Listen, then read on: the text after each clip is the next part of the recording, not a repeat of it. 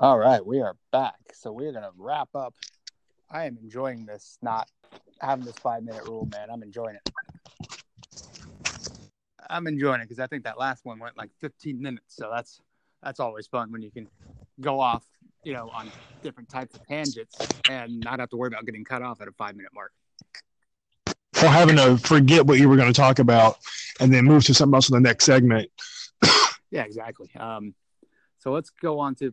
So I don't know if you saw this, but Vince Russo is getting a lot of heat for a comment he made on his podcast about Nia Jax. He pretty much, you know, told Nia Jax, and I quote, Nia Jax needs to lose some weight.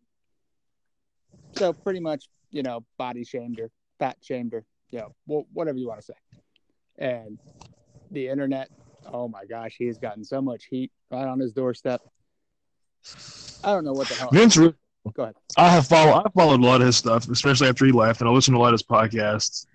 I feel like Vince Russo doesn't know when to shut up, and that's just me. Now, I'm not saying that Nia Jax should keep the weight, lose the weight. I think she looks good. Yeah. However, Vince Russo has a way of coming ac- coming across, and I don't think he necessarily means it, uh, except for the stuff with him and Jim Cornette. But I, I think he he doesn't doesn't necessarily mean anything uh, in in a negative way. But I think with his accent and the way he comes across, he comes across as a dick. And when you come across like that, you need to learn how to keep your mouth closed. Well, that's the thing. I, you know what? Jim Cornette, we all know he says things because he. Some some people think it's just because he wants to hear you know hear himself talk or or because he sincerely means it. I'm going to go on the other side of the fence here and say I think Vince Russo means about 99.9% of the things he says, and here's why. Because at other times he will he will repeat it. Like for example, if he thinks Raw was bad because of, um, you know, or I'm sorry, SmackDown was bad because Sami Zayn looks like a guy who should be bagging his groceries. He always harps on certain talent for the same thing in the same way. Well, okay, I, I have to agree with you there. And I, I guess there's play devil's advocate here. I know it's usually your thing, but I, I, I guess what he's trying to say, at least the way I take it, is he doesn't want to see a 120 pound guy that would bag your groceries at the local Walmart being in the ring. However, and compared to compared to the Attitude Era, I can see his point. However, Sami Zayn does not look like someone that would bag my groceries at the Walmart. At least not to me. I, I I get what he says, and I get what you say, especially with he won't shut up about how much better Raw would be with him or how much it's went down. I think part of it's still bitterness on his part. Um, I will say I love Jim Cornette. I, I- not as a talent, but just as, as a person in the wrestling business, he's probably going to be my favorite guy. If not my second favorite guy. I love Jim Cornette. I listen. I on the YouTube channel, uh, Drive Through with uh, Jim Cornette. and He's got the Jim Cornette experience. I, hilarious, hilarious. We need to book him and Santino Marella for WrestleMania this year. Book him. Um, Oh, good lord, that'll get taken down faster than the Facebook Live you did last night. yeah, that's right. We're not going to go there. But um, listen, Vince Russo, credit credit given for how he helped. You know, Vince McMahon. Actually, you know what? Everyone thinks Vince Russo is the one that should get all the credit for turning that or for turning around WWE. I don't think so. I think it's Vince McMahon, and here's why. Vince ultimately had to make the decision to put Vince Russo in that spot. Granted, Vince Russo made an interesting case for himself. He pleaded his case, but eventually Vince McMahon actually made the ultimate call. And it's not like Vince Russo had free reign to just go out there and throw whatever he wanted out there. He threw it. He had something to throw it at. It's like the equi- you know the equivalent of having a dartboard, and you throw a hundred things at it, and only maybe two of them sticks. But that dartboard was Vince McMahon, and Vince is the one that said, "You know what? Eh, good idea. Eh, not a good idea." So I'll give him credit for coming up with the ideas. But all Vince Russo- you I have mean, to yeah. Go ahead. yeah, you have to give credit to Vince. You have to at the end of the day because if he's the one that says no to any of it, are we here right now? Give I mean, you Vince McMahon ultimately makes the decision, and, and give Vince Russo some credit. I'm not saying he's just the dumbest person ever. However, this is my case. Like you said, everything he did went through Vince McMahon. If you look at some of the ideas, then you can look him up on YouTube. Some of the ideas he had, you know, what god awful. My case, whenever Vince Russo wants to say that he should get all the credit, is go look at what he did in WCW afterwards. A Judy Bagwell on a forklift match. Viagra on a pole match. Let me say that again. Judy Bagwell on a forklift match. That would not have got over in WWE. Pole match.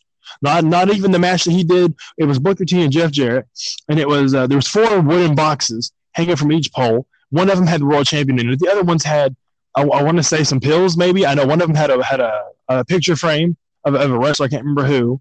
I mean, if you look at what what Vince Russo did in WCW afterwards, when he had no one to bounce that stuff off of, I mean, it was it was horrible. And yeah, you can say, okay, well, Vince Russo was the one that you know helped Vince McMahon get the edgier uh, the content on there. Yeah.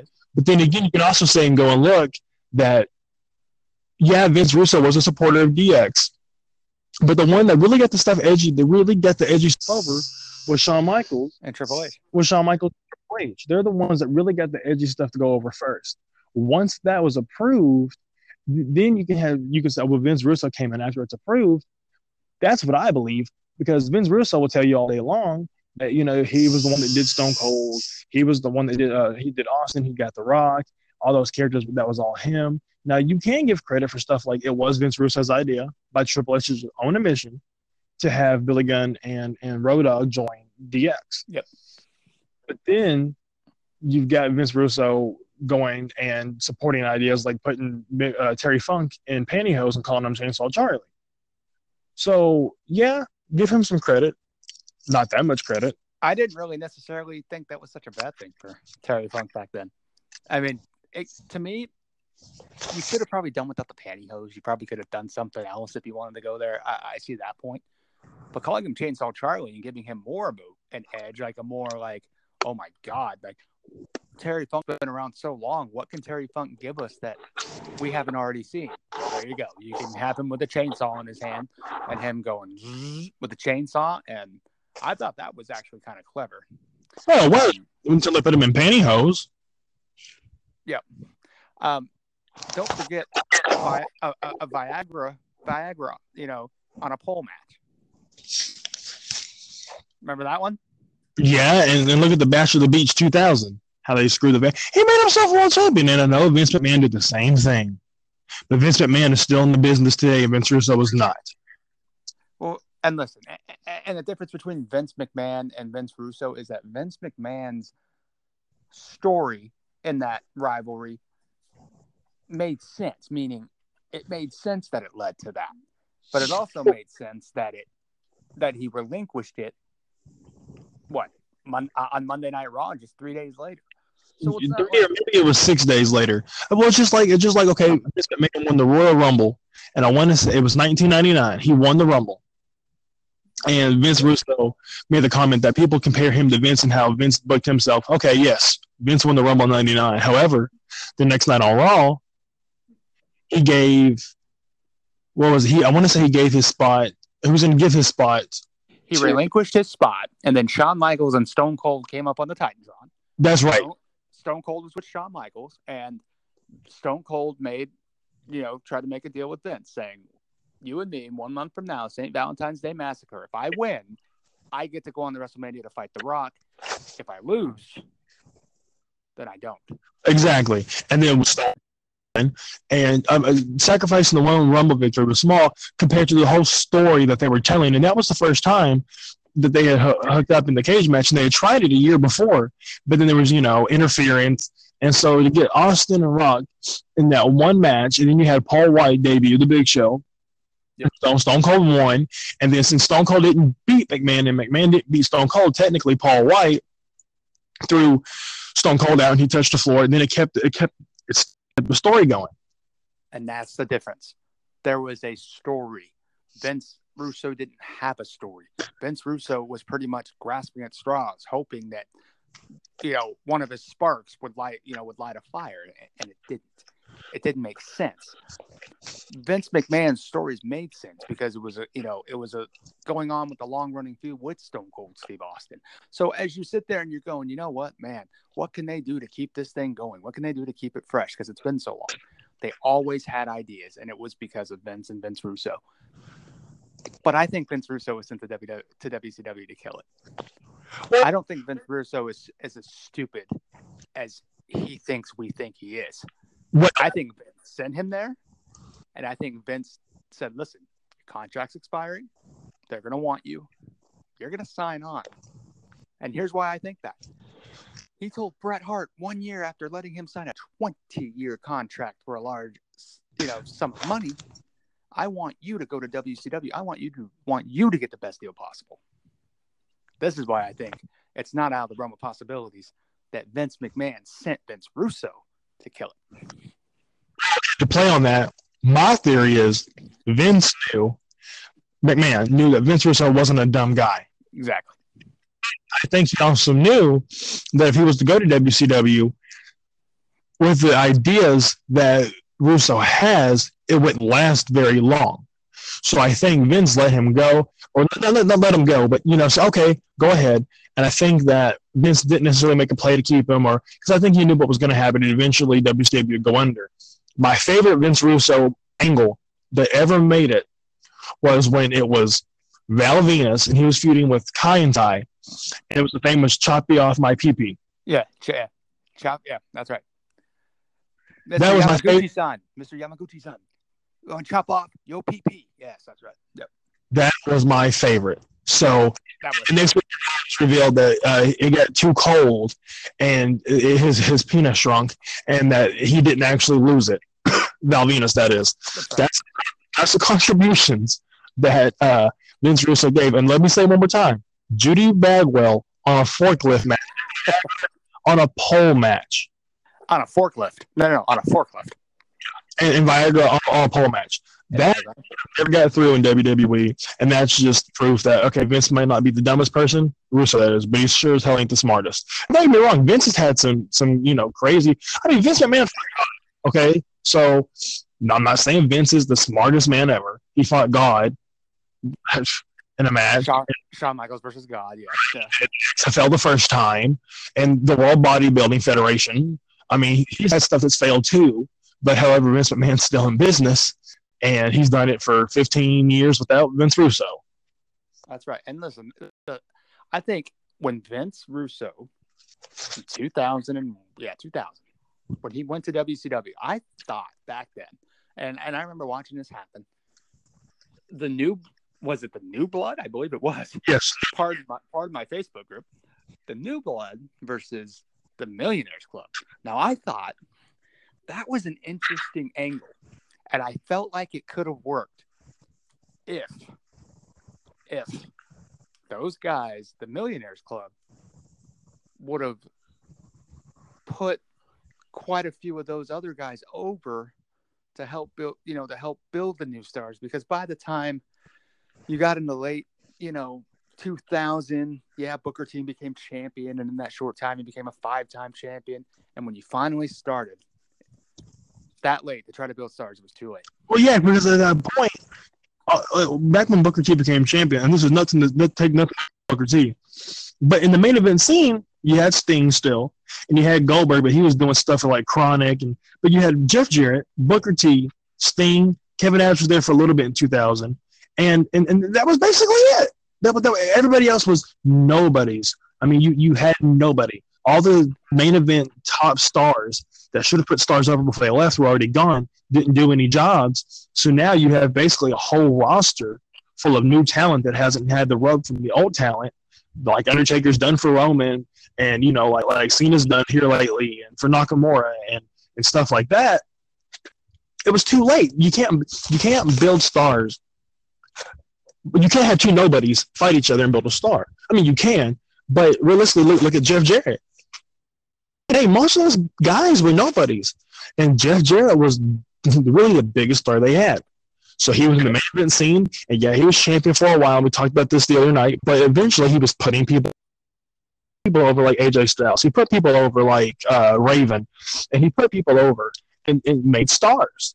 Um, you know, it, it was too late. And if you look at the name, the Millionaires Club versus the New Blood, it tells you right there. The Millionaires Club, they're the people you know, that have they're the ones that are running WCW. They're the ones that you know got all the big money. They weren't going to do no jobs. Well, I mean, I, mean, again, you had, I mean, Luger was still there. I mean, St- know, Luger, Sting, you had Flair still there. You had Scott Steiner. You had, you know, like all you had Hogan up until I think it was what was it, Bash at the Beach Bash at the beach 2000. when that you know when that infamous promo of you know Jeff Jarrett laying down and having Hogan you know pin him and Hogan say this is the reason why the company is in you know is in the shape that it's in. I always took exception of that because I always believed the reason why the company was in the shape that it was in, it wasn't necessarily because of the decisions of Vince Russo. I think it was because of, of the decisions of guys like Hulk Hogan, of guys like Kevin Nash and Scott Hall and Eric Bischoff, the one who decides to give creative control to those gentlemen. And 100%. and it's Vince Russo came into a very bad situation, and it's like, you know, it's like you know, one day, and and, and this terminology I'm going to use, you know, I'm not trying to be insensitive, but you know, it's like one day, you know, a, you know, a hurricane blows through your store or blows through your town, and, and the next day you're having people come in and then all of a sudden have to try to clean up the impossible mess. Eric Bischoff left a hurricane's mess for you know for for eventually when Russo came in, and I still think Russo was there to finish the job, but that's another point. But again, Vince Russo, I do believe him when he says that he was there to try to get guys like Booker T, like the young guys. Like I, I honestly believe at the time he really meant that. Yeah. Ultimately, though, I think you know, and if Goldberg's streak does not end at the hands of Kevin Nash the way it did, I'll go as far as to say right now, WCW is still in business. I think if somebody would have come up with a better way for the streak to end, that would have elevated another star. Maybe, maybe, maybe Booker T could have been that guy. Well, Booker T could have been the guy to end the streak, and then you raise him up there, and then, then Booker T turns around and he raises guys. It's a domino effect if you do it right. And WCW screwed it up by having Scott Nat, Scott Hall taser Goldberg with a damn taser. And if Kevin Nash wasn't a well-known star and Kevin Nash just beat it and you're building him up, I get that. And just to do a quick history, I mean, when Goldberg's streak ended, you know, that was one of the things, that was one of the main things that they had going was Goldberg. Bret Hart came in, wasn't even there for a year, you know, got injured. I think if you had Goldberg's streak still going, you had Bret Hart still going, you had guys like Hogan putting over guys like Booker T, and you had guys like Kevin Nash putting over guys, you know, uh, like Jeff Jarrett. And, uh, you could have built some of them stars, and I think it would have lasted a lot longer because at the un- on the undercard, I mean, you still had some. I mean, you still like you still had Sting for main event, like you said. Scott Steiner was starting to make his way up. You you still had some guys like Flair. I mean, they had good guys. It, it's not the talent necessarily uh, based off their names that caused the company to go under. It was how, like you said, it was how it was how it was booked and how it was ran. And it's when they do stupid shit like the finger poke of doom, part of my language. I, I'll say the stupidest thing I've ever seen in wrestling. Even stupider, even stupider than the hand grenade or Joey Ryan's, you know, big Yes. suplex. Um, but Yep. that finger poke of doom, or you have stuff like, I mean, oh, what was it? Oh, the bash at the beach. Mean, you know, lay down. I mean, that's almost as stupid as the as the kennel from hell match. Uh, with Bossman and Al Snow. That's right. It was constantly screwing the fans. And it's not screwing the fans like when, you know, Roman Reigns put in the spot and we don't get to see the guy we want. It was stupid, stupid stuff. And another thing too is they gave a lot of stuff on uh, on TV for free away. Hogan and Goldberg was the one match I was I was happy to see, but I would have been okay paying forty five bucks to see it. Oh. I would have been happy seeing it fill up the Atlanta Georgia Dome with a hundred thousand in it. Also, But, it, but I feel but like the Big Show said, it was all about ratings back then for Bischoff. It was all about ratings, and that's why he did what he did. exactly. You know, going back, they, uh, you know, DDP. He was probably my favorite WCW superstar. Uh, DDP and Sting were like my two favorites um, growing up. I felt like you know DDP kind of got you know some stuff from from Scott and Kevin, so some rub, some push because he was friends with them. But I mean, you still had DDP there also. I think DDP and Sting could have could have had a, a great rivalry. Uh, you know, I feel like um, Booker T, DDP, even Scott DDP, I really underrated. And now he was older, but you know, you had a good good amount of talent. But this is something also too compared to WWF. By that time, most of the cruiserweights were gone. The the, the, Rey the Psychosis, the Chris Jerichos, the, the That's Malenkos, the Bill the Guerreros, they were gone. That is perfect. So- that. that is perfect. You say that because that's exactly what I was going to hit on. They're gone. When you lost them. Go ahead. when you lost them, you lost the backbone, like Eddie said. Eddie, Yeah, and you had guys like Three Count who were coming out dancing to Britney Spears songs, and then you had guys like Ernest the Cat Miller, like Disco Inferno. I mean, there's no real, there's no real depth in the undercard. And yeah, you might have wanted to tune in to see what the main event was going to be, you know, at this point, but you weren't watching. Or the middle for the cruiserweights, they were gone. You didn't have really any of- the compelling storylines with the the United States Championship at that point, the TV titles, whatever that you know it was, that was gone. So you had the names in the main event, but you didn't have the undercard, especially at that point. They were, Nitro was three hours at that point, and they had no, no, no middle card, no undercard. You had just the main event names, and then when you get to the main event, it's a bunch of BS. and that's why it comes back to mid card because and- how it was booked. Because if you would have kept the guys like Chris Benoit, you would have kept Eddie Guerrero, Dean Malenko, and you added a few other guys, like for example, like a Lance Storm when he came in there late, and he had that whole anti-America gimmick with Canada, and he had won those titles and changed them over to, you know, Canadian championships. I thought that was quite interesting.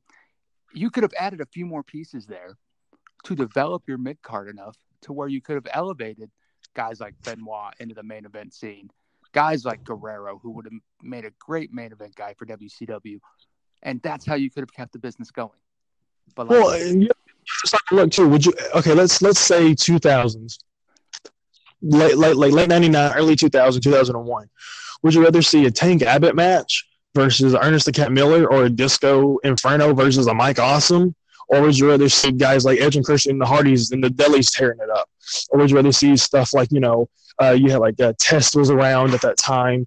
You had guys like, like I said, Jericho and Benoit and Guerrero on WWE side at this point, tearing it up for for the IC title. You know, what would you rather watch? It's it's not hard. no, it's not. It's I mean, and Eric Bischoff was so stubborn because he didn't want to push those guys because he didn't see and see. And this is not the only time Bischoff was ever wrong when it came to people making money. Stone Cold Steve Austin will probably be will probably go down as the biggest mistake Bischoff ever made, letting him go. Because after that, we all know the story. He went to ECW. They all of a sudden they like, oh shit, he can talk. We're just gonna we're just gonna let him go off, and he talked. WWE finally got you know got the right message with him. Well, and, and, and Bischoff is here's here's the one thing I've not heard a lot of people say. Maybe maybe, maybe I said it just not the way I'm wording it, but Bischoff was too focused on what he had at that moment in in Hogan and Flair and Hall. He did not create stars to carry the company ten years from now. Yep. Hogan was going to carry the company from 2000 to 2010. There's no way. Kevin Nash was not going to carry the company. Scott Hall was not going to carry the company. They were not going to carry the company for another 10 years. But you had Jeff Jarrett, who was at least uh, eight after it went out. You know, he did his thing with TNA. But Booker T, he, you know, Guerrero, Jericho. Look at Jericho. He's still on there today. And I'm pretty sure Guerrero would be in here today if he hadn't passed away. You know, if Benoit hadn't done what he did, he would probably still be around. Uh, you have Yep. Rey Mysterio, Rey Mysterio, who's still around. I mean, a lot of the undercard went on the main event in WWE, but they didn't build them up in WCW. And that was the issue. You had like a Booker T that was built late 2000 and, and, and a Jeff. Um, but there were those guys that, that they had with Hogan and I'm going to call them the old timers, and even Ric Flair 10 years after WCW went out. He retired in 08. Didn't build stars for tomorrow. And when they tried, like, say, a Goldberg, or, you know, when, when they tried, it, It was too late. and it didn't go as well. And yes, they were stinging there, but he was and he was already older though, and he went to TNA and did his thing. But Sting, his body worked, which is great. But Sting and Hogan and, and, and Nash and Hall and Flair, they couldn't carry the company for another ten years. No. So worried about right then, right there, putting WWE out of business. And had they put WWE out of business, they probably would still be around today because uh, talent would have nowhere to go but they they put themselves out of business by not preparing for the future. And one thing Vince has been good at is preparing for the future. I'm going to hit on one more point before we wrap this podcast up. And you probably think I'm going to be, you probably are going to think I'm crazy. You're probably going to think this is came just completely out of left field. So I talked about earlier, Vince McMahon told Bret Hart to go get the best deal he could, he could possible after he realized, you know, if I have to, I'll honor the contract because I'm the one that offered it to you. You know, he said he would honor it, but he wanted Bret to go get the best money he could for, you know, however long he wanted to do it. This is a big conspiracy theory here. What if Vince McMahon?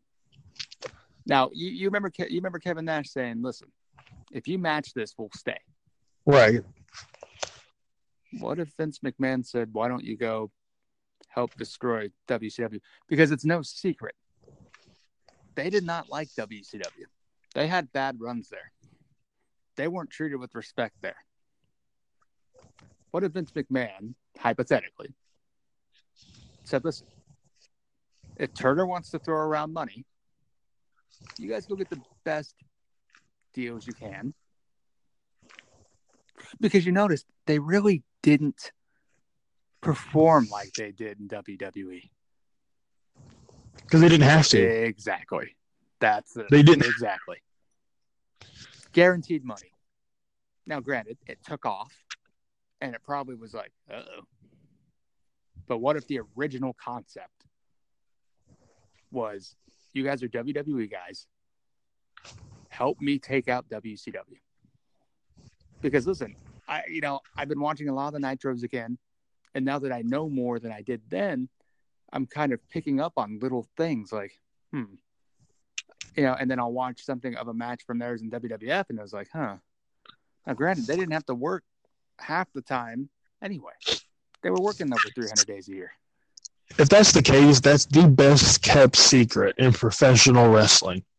Now, if Vince sent him over there and you know was in cahoots with guys like Hall and Nash, it's the biggest kept secret. Unless Vince McMahon said, "Okay, look, it's you know, go get your money. We're, we got new stars in the rise. One day you can come back."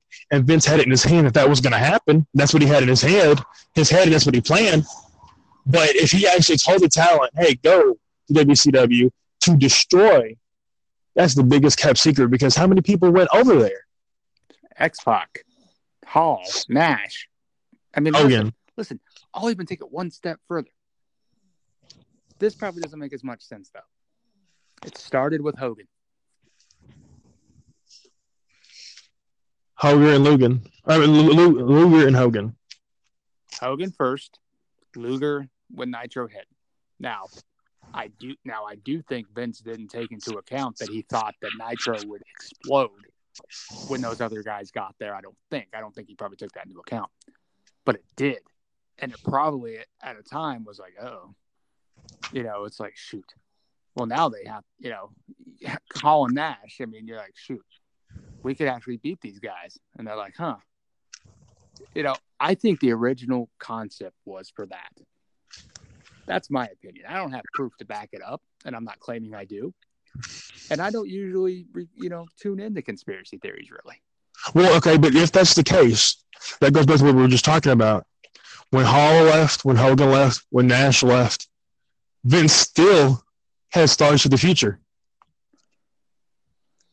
Yeah, he did, and I think he knew that he knew what he was going to get. He knew if it all went well, what was going to happen. It was a two-part plan. He needed their help to, you know, to try to take W to slowly bring WCW down to their knees. So maybe WWE didn't feel the pinch and you know in their pocketbooks, because I was listening to Chris Jericho's podcast about three weeks ago. He had Dave Meltzer on talking about the 20 year anniversary of the Montreal Screwjob. Dave Meltzer talked about during those days when guys like Nash and Hall left, Vince McMahon was taking out loans to keep the company going. And that's another insight because we, up until now or then, didn't even know how bad it was. Now, we knew that, you know, it was a struggle and, you know, and everything else, but we didn't know exactly how big of a struggle. When I heard that part, I was like, wow.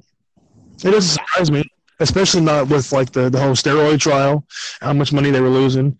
And, you know, at that time, in general, the, the wrestling business was at a low point since like I want to say like the seventies, the the the early to mid nineties. You know, especially around three ninety four. And I can see why WWE was hurting because they had guys like Duke the Dumpster, Doink the Clown, which I was a huge fan of Doink the Clown and its work. But if everybody was Antar, the Bastion Booger. I mean, WCW had a bunch of bland guys, no stories. So it doesn't surprise me at all that Vince had to take loans out.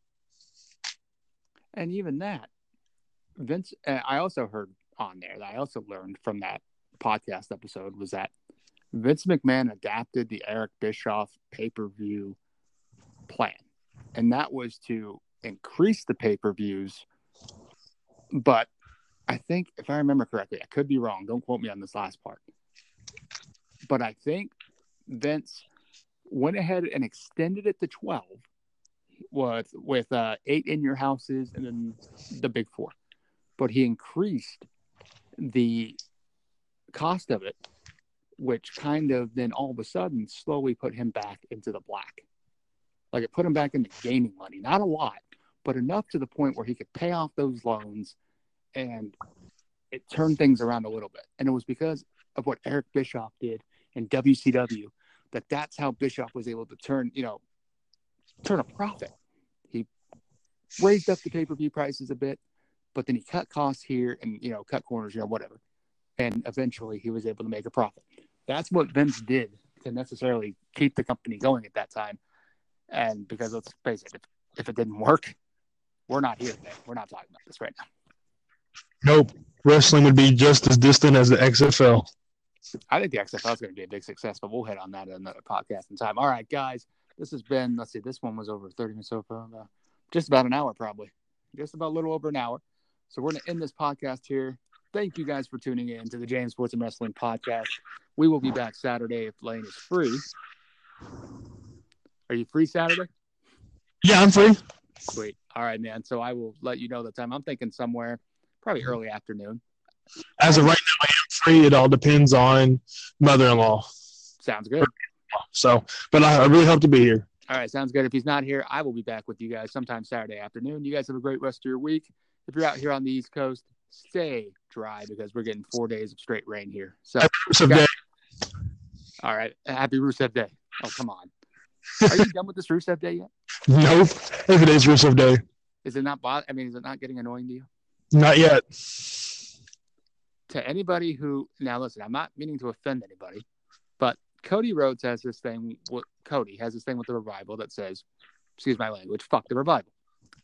So I have something for Rusev Day. Fuck Rusev Day. I am over Rusev Day. I am done with Rusev Day. Why am I? Yeah, why are you Rusev Day? People. It still gets people irritated. It still makes people angry. That's a good point. And I will tell you this: Rusev is really benefiting from it. I wish he would have been on SmackDown uh, Tuesday, but he wasn't. But hopefully, 2018, at least the rest of 2018 after Mania, Rusev starts to get built up into a credible main eventer. But we'll also hit on that at another time and place. All right, guys. Have a great rest of your week. Lane, thank you. We'll talk to you guys soon. Peace.